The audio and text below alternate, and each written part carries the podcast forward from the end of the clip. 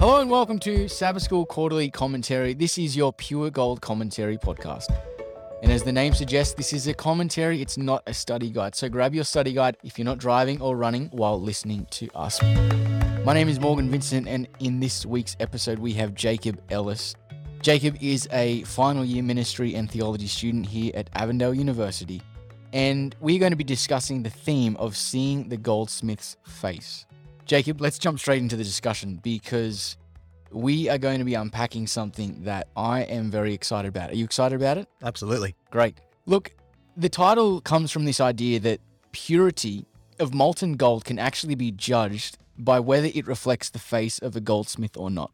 Often, life, as we've been looking at, throws different and many and varied fiery trials. And are they refining us? Is the question we want to look at. If so, then they're not pleasant. And I think we can speak from experience, Jacob, that when we go through these fiery trials, these refining experiences, there's really nothing pleasant about it. But does God allow us to pass through difficulties to purify us? Does God allow suffering in order to transform our characters into his image? And so we're going to be jumping into this. And I guess, Jacob, my, my initial thought goes to Paul's one of Paul's famous verses regarding this theme and topic. And it's from 2 Corinthians 3 18, where he speaks of how by beholding, we become changed, and we're being changed from glory to glory. And I guess this idea and concept within scripture of God's glory is best revealed when God and Moses have an encounter and God reveals to Moses his character, and God's character is his glory. And so it's this interchangeable thing of God's glory is his character, and we were made in God's image to, to, to reveal that image. And so when we think about 2 Corinthians chapter 3, there's a few things that come to mind. Firstly, Jesus has removed this veil, which had limited understanding of the Old Testament for us. And the second point that comes to mind is how we don't have to be like Moses and have a veiled face. And Moses couldn't see the face of God. There was this veil that kind of, I don't want to say separated, but was just, it was there because the people would not have been able to see God in all of his glory and all of his goodness. And then thirdly, this transformation is an ongoing work through the Holy Spirit. Jacob, I want to throw it to you now. Paul wrote a lot about the image of God. We see from the outset in the Bible, we as humans were made in the image of God. What exactly does he mean by that? What is the image of God? Yeah, good question. I think when we talk about image, we need to understand what that is. Mhm. So, an image is something that is like the original, or it contrasts or replicates the original. So, when we're saying the image of God, God wants us to be like Jesus. Mm. He wants us to replicate Jesus. And when we look at Jesus' life on earth, he was replicating God, the Father. Yep. And in fact, there's texts which say, if you've seen me, you've Yeah. seen the Father. That was Jesus' ministry. Adam, and you pointed out that we were made in the image of God. Adam and Eve were made in the image Mm. of God. However, that image becomes distorted. It becomes messed up because of sin. So that image was perfect when in that creation account. But as soon as sin has come into the world, Mm. that image has become distorted and the image of God is not as clear. And so when we talk about salvation in particular, it's about restoring that image, Yeah. which like I really like. we almost see this bookend, if you will, started out in the beginning, created in the image of God.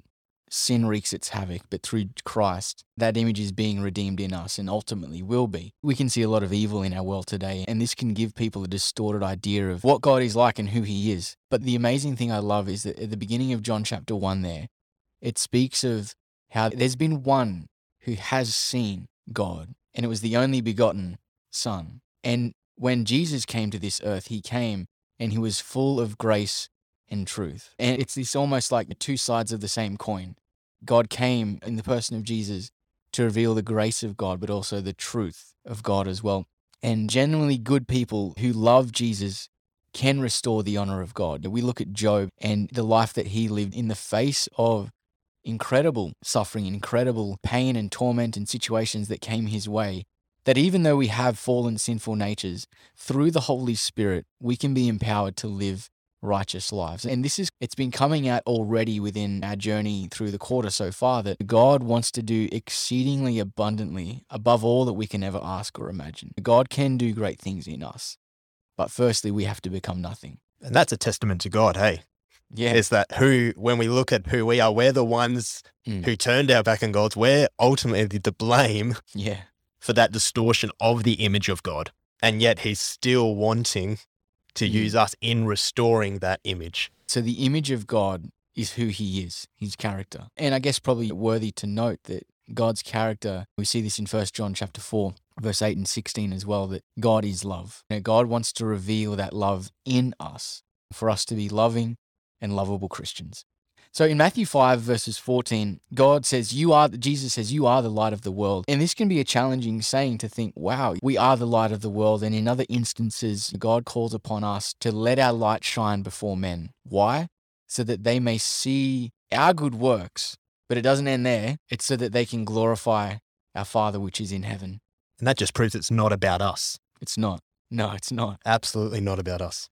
So, could we then, by extension, Jacob, could we go another step further and say that the suffering we go through, the refining we go through, it's not really about us? Absolutely not. How often is it the case that when we're going through a refining experience, if you will, that we turn the focus on ourselves? Why me? Woe is me. All the time. And it's easy to go that route because and I guess that we have that distorted picture of God as, oh, why is God doing this to Mm. me? If God is good, Mm, if God is wanting the very best for me and Mhm. all things work, then God's want, yeah, God's want, all things are working pleasingly for God. Why is this happening to me? We don't get that.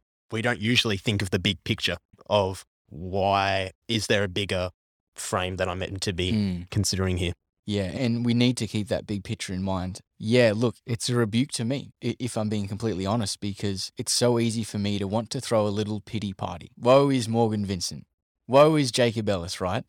Why? Because we see, we would like the attention. We would like people to go, there, there, it's going to be. Uh, but, and look, there's nothing wrong in the sense of having comfort from people, not at all. But it's when we miss that all of what is happening is not about us, it's about God. At the end of the day, God is wanting to restore or recreate that image of God back in us. Why? Well, as we're going to go to in just a moment, it's not really about this planet either. It's not really about us. It's not really about this planet, but it's actually, there's an onlooking universe. Because Paul would say that we're wrestling not against flesh and blood. Like, you're not fighting against me and I'm not fighting against you, Jacob. Like, the other is not the enemy. Though, yes, we may have earthly enemies, Paul lifts the lid on this in Ephesians 6 and, and he speaks of how we're not wrestling against flesh and blood, but against principalities and powers, against spiritual wickedness in heavenly places. There's a sense in which it's cosmic, it's universal. Is God a good, just, fair, loving God? Or is he whom Satan wove and spun and told lies about? That he's self serving, that he's a tyrant, and that he's only seeking his own good to the detriment of his creation. And so there's this controversy going on. And we feel we're trapped in this, in that Yeah. we only see what we can see. Far too often, we don't consider that there is a far bigger reality. Mm. There's a far bigger picture that's just what we can see. Yeah. Jacob, want to throw a question to you. When you think, when you reflect upon the story of Job in the Bible, how does that sit with you? Does it encourage you? Absolutely. How come? Because it shows, I think you touched on it with Job chapter 1, verse 8. Amongst all the trials that we face, amongst all the difficulties, you can still be a man that is blameless. Mm. You can still be a man in the eyes of God that is righteous. And I guess I know that's said at the beginning of Mhm. Job, but when you look at the end of Job, God says practically the same thing. Mm, He's done nothing wrong. So, amongst all the questions, amongst all of the difficulties that Job faced, he was still a blameless, yeah. still righteous. And that's great comfort for me. It's true. It's true. And and I think as well, Jacob, in, in thinking of all this, there can be the tendency to doubt God's salvation when we're going through a refining, difficult, awkward, uncomfortable process. It's almost like we can think, you know, well, this is happening to me, therefore God must not love me or show favor to me, or maybe I'm not saved because I'm going through these trials and these difficulties. Like it's the the saying is it can be true. If we give Satan an inch, he'll take a mile. And if we can properly frame what's going on in this refining process, that the ultimate purpose and intent is that God's character, his image would be restored in us through his work in us. If we can keep that in mind, then it's okay. I'm not having to doubt whether I'm still in with God, whether he still loves me and has saved me. Because there's this verse I want to go to in in 2 Corinthians chapter 4 and in verse 17. And Paul here is speaking about the importance of not focusing on the temporal and the visible. He says, Therefore, we do not lose heart, even though our outward man is perishing, yet the inward man is being renewed day by day. It's this same like literary phrase that he uses of earlier, where we're being transformed from glory to glory. We're being changed day by day. Then he says in verse 17, For our light affliction, which is but for a moment, is working for us a far more exceeding and eternal weight of glory, while we do not look at the things which are seen, but at the things which are not seen. For the things which are seen are temporary, but the things which are not seen are eternal. And so I think for many of us, we know this to be true, that there is eternity. But sometimes there are things that can fog our vision of that. But it's important that we remember that Jesus is preparing a place for us, even in the midst of the growth, the pain, the suffering that, that we go through. So I, I guess a question, Jacob, to throw it out there is is this. Is suffering the only way that we are refined or can grow? Or are there other ways? Yes. When we look at the word suffering, difficulties could be another word that we put with it. It may not mean ex- exactly the same thing as suffering, but yes, it can make us grow. If I, you mentioned before, I'm a fourth year ministry theology student. Part of the ways that I've grown in ministry have been through difficult scenarios. Mm. Can you think Um, of, I'm putting you on the spot here, but can you think of, of one? May, that may big or small? Oh, yeah, I can think of one. You want me to go into specifics Yeah, or just the? Yeah. Whatever you want to share to make the point. I think it was start. I'll go at the beginning. Yeah. Start at the beginning. There was a situation that I thought was taken care of, and although it didn't involve me per se, it or it re- this sort of situation really got me discouraged. I thought that what was being discussed was a good thing. This was going to be me taking a leadership opportunity, and it wasn't going the way that it was meant to, and it was discouraging. But through that, it was beginning in ministry, and I guess I hadn't really gotten the mindset that ministry is. It can be difficult. There's going to be these hard conversations that happen. So instead of having the thought of, oh, I'm just going to quit now, like this is too hard, I want to avoid all this, it's that growing process of, okay, or mentally having that different mental perspective of what's actually happening here. So I hope that answers Yeah, the no, it's- question for you. No, it does because through through those times you, you saw the growth. Sometimes hindsight is a beautiful thing. Yeah. Where you can look back and think, oh, that's why, that's what has come from it. And I guess now I'm willing to have those difficult conversations where before I was someone who was shy and you just run Mm, away sure, from them. sure. So that essence of growth Yep. there. Do you like waiting, Jacob? Not if it's something good. No, I don't like waiting either. And probably for our listeners, there's a good portion of us that don't like waiting either. If you are someone that likes waiting, yeah, kudos to you. But Jesus tells this parable of 10 virgins who are waiting for the bridegroom. Five were wise and five were foolish. Maybe you're familiar with this in Matthew 25. And there's this delay. They're waiting for the bridegroom, but there's a delay. Jesus has promised, though, to return for his people. The beautiful promise he gives of, In my Father's house are many mansions. If it were not so, I would have told you. I'm going to prepare a place for you. And if I go and prepare a place for you, guess what? I will come again and receive you to myself. So there's a certainty to this.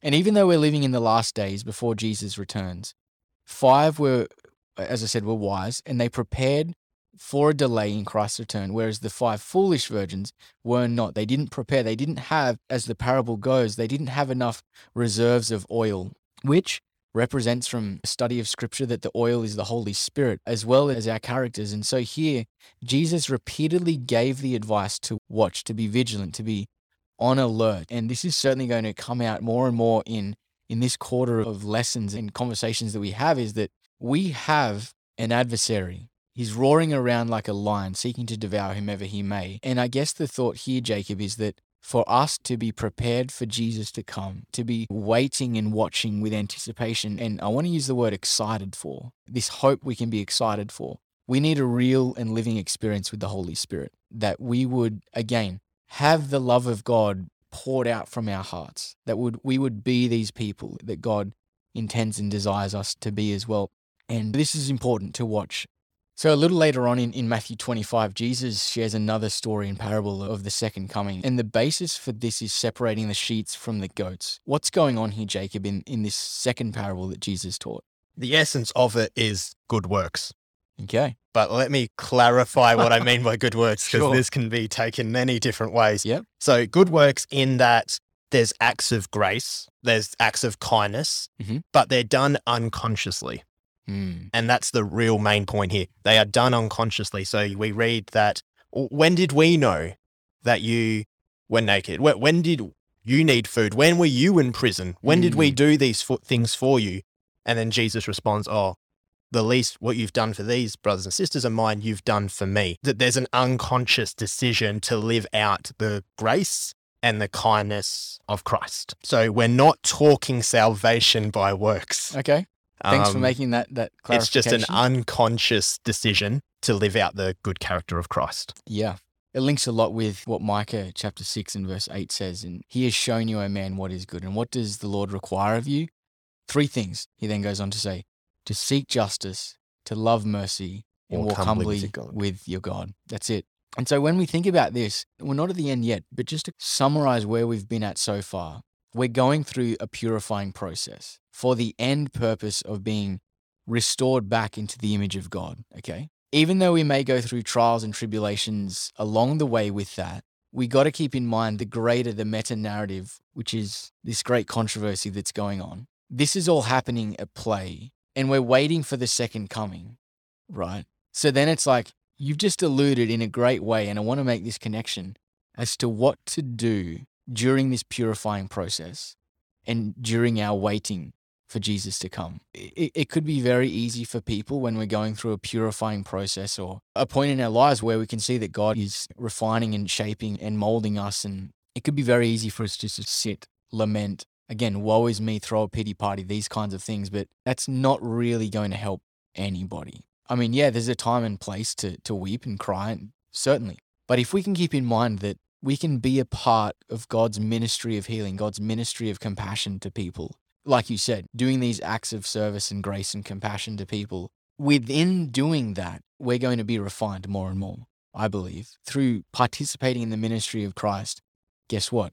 We're going to become like him. Uh, which is an incredible thing as as well. And so, with with this in mind, Jacob, I want to look at our characters, our characters within this, because there's going to be coming a time where people will have made their decision, not just a one-off decision, but we could almost say like a culmination of decisions throughout their lifetime. It's not this one decision that is going to impact and be your sentence. That one thing you did wrong, Jacob, last week that I don't know about, but that doesn't define you, but rather what is the general trend of our life? Is the general trajectory and trend of our life moving in sync and in harmony with the will of God?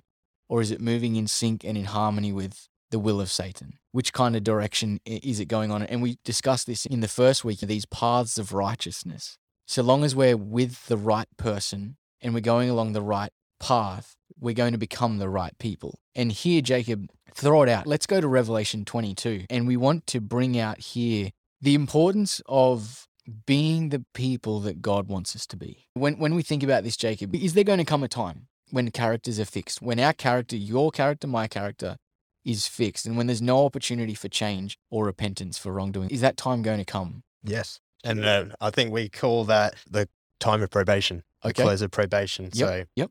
after that point, that's it. Mm. And it's happening at a time just before Jesus comes. Okay. But what I love about that is that none of us know when Jesus is coming. So that close of probation, we cannot say, it's not like someone can say, oh, Jesus is coming. Well, I'm going to make that decision now. It's something that is in our minds of we've got to continue this way because we don't know when Jesus is Mm. coming. We don't know when that close of probation is. Which is why he says, watch, exactly. wait, be ready, right? Yeah, if, if you want to share, Jacob, that verse in uh, Revelation 22. Yeah, so Revelation chapter 22, verse 11 and 12 says, He who is unjust, let him be unjust still. He who is filthy, let him be filthy still. He who is righteous, let him be righteous still. He who was holy, let him be holy still. It's kind of clear, isn't it? I love what C.S. Lewis says. He says there's going to be two groups of people at the end of the day he's commenting on what we've just read, and I think it's very consistent with scripture. He says, at the end of the day, there's going to be two groups of people. The first group will say to God, Your will be done. And the second group of people, God will say to them, Your will be done. Did you catch the difference? There's going to be two groups of people at the end of the day those that say to God, Your will be done. That's been the trajectory of their life. The trajectory of their life, yeah, with bumps and ups and downs, the trajectory of their life has been, God, Your will be done. But the other group of people, God will say to them, Your will be done. That's been the trajectory of their life. They've had no regard for God. They've raised their fist in indignant, unrighteous kind of indignation at God and said, God, I'm having my will. I'm having my way. And so here, what you've just read, it's the conclusion of the matter. Those who are filthy will be filthy still. They could have a billion more years, but it wouldn't change because that's been their choice. Or those who are righteous will still be righteous still. They'll still walk with Jesus. With this in mind, Jacob, the followers of Jesus, we don't stand alone. Some can have this very fearful view that we will face the, the last events of this earth's history alone. But Jesus promises that his Holy Spirit will be with us. And Jesus promises that he will be with us always. And as he has given us the gift of the Holy Spirit, he's also given us the gift of each other, of a Christian community, of like minded believers with spiritual gifts to, to build up the church. And so, with this in mind, it's really important that we focus and we strive to be unified as a body of followers of Jesus, a body of Christ. Jacob, when we consider Paul, he was given a special ministry by God, but his vision was wider than his own conversion. What was the vision that Paul had for, yeah, the church, for ministry? One word, really unity, Yeah. that the church would be unified. And if we look at uh, Ephesians chapter 4, verse 16 in particular, he wanted the whole body of God to grow. And I like that because it's not based on individuals. So Mhm. it's not, we talk about one body, many parts, but it wasn't about the hand stretching as far as it can and the rest of the body not growing because that would make it dysfunctional. He, Paul's message with that, the- with unity within the church, was that the whole body grows together in unity. Yeah. That's going to reframe the way we view our refining process. That it- it's God hasn't singled you out, Jacob, to refine you and not me. Or God hasn't singled us out and all of our listeners aren't. Like we're going through this thing together. Exactly. So let's keep that in mind as well that this seeing the goldsmith's face, seeing the face of Jesus, it may seem like we go it alone sometimes, but as we bring things to a close, there's this incredible verse where Paul speaks of we walk by faith and not by sight. You know, we walk by faith that, that even though we haven't seen the full display of being restored into the image of God, that we're going there. Like that's the end goal. That's where we're getting to through the power of the Spirit. And so because of that, we can keep walking by faith until our faith becomes sight, until we see Jesus, until we see the one that, that we can say, wow, this is the one who all along has not only been refining me, but has been walking with me through that.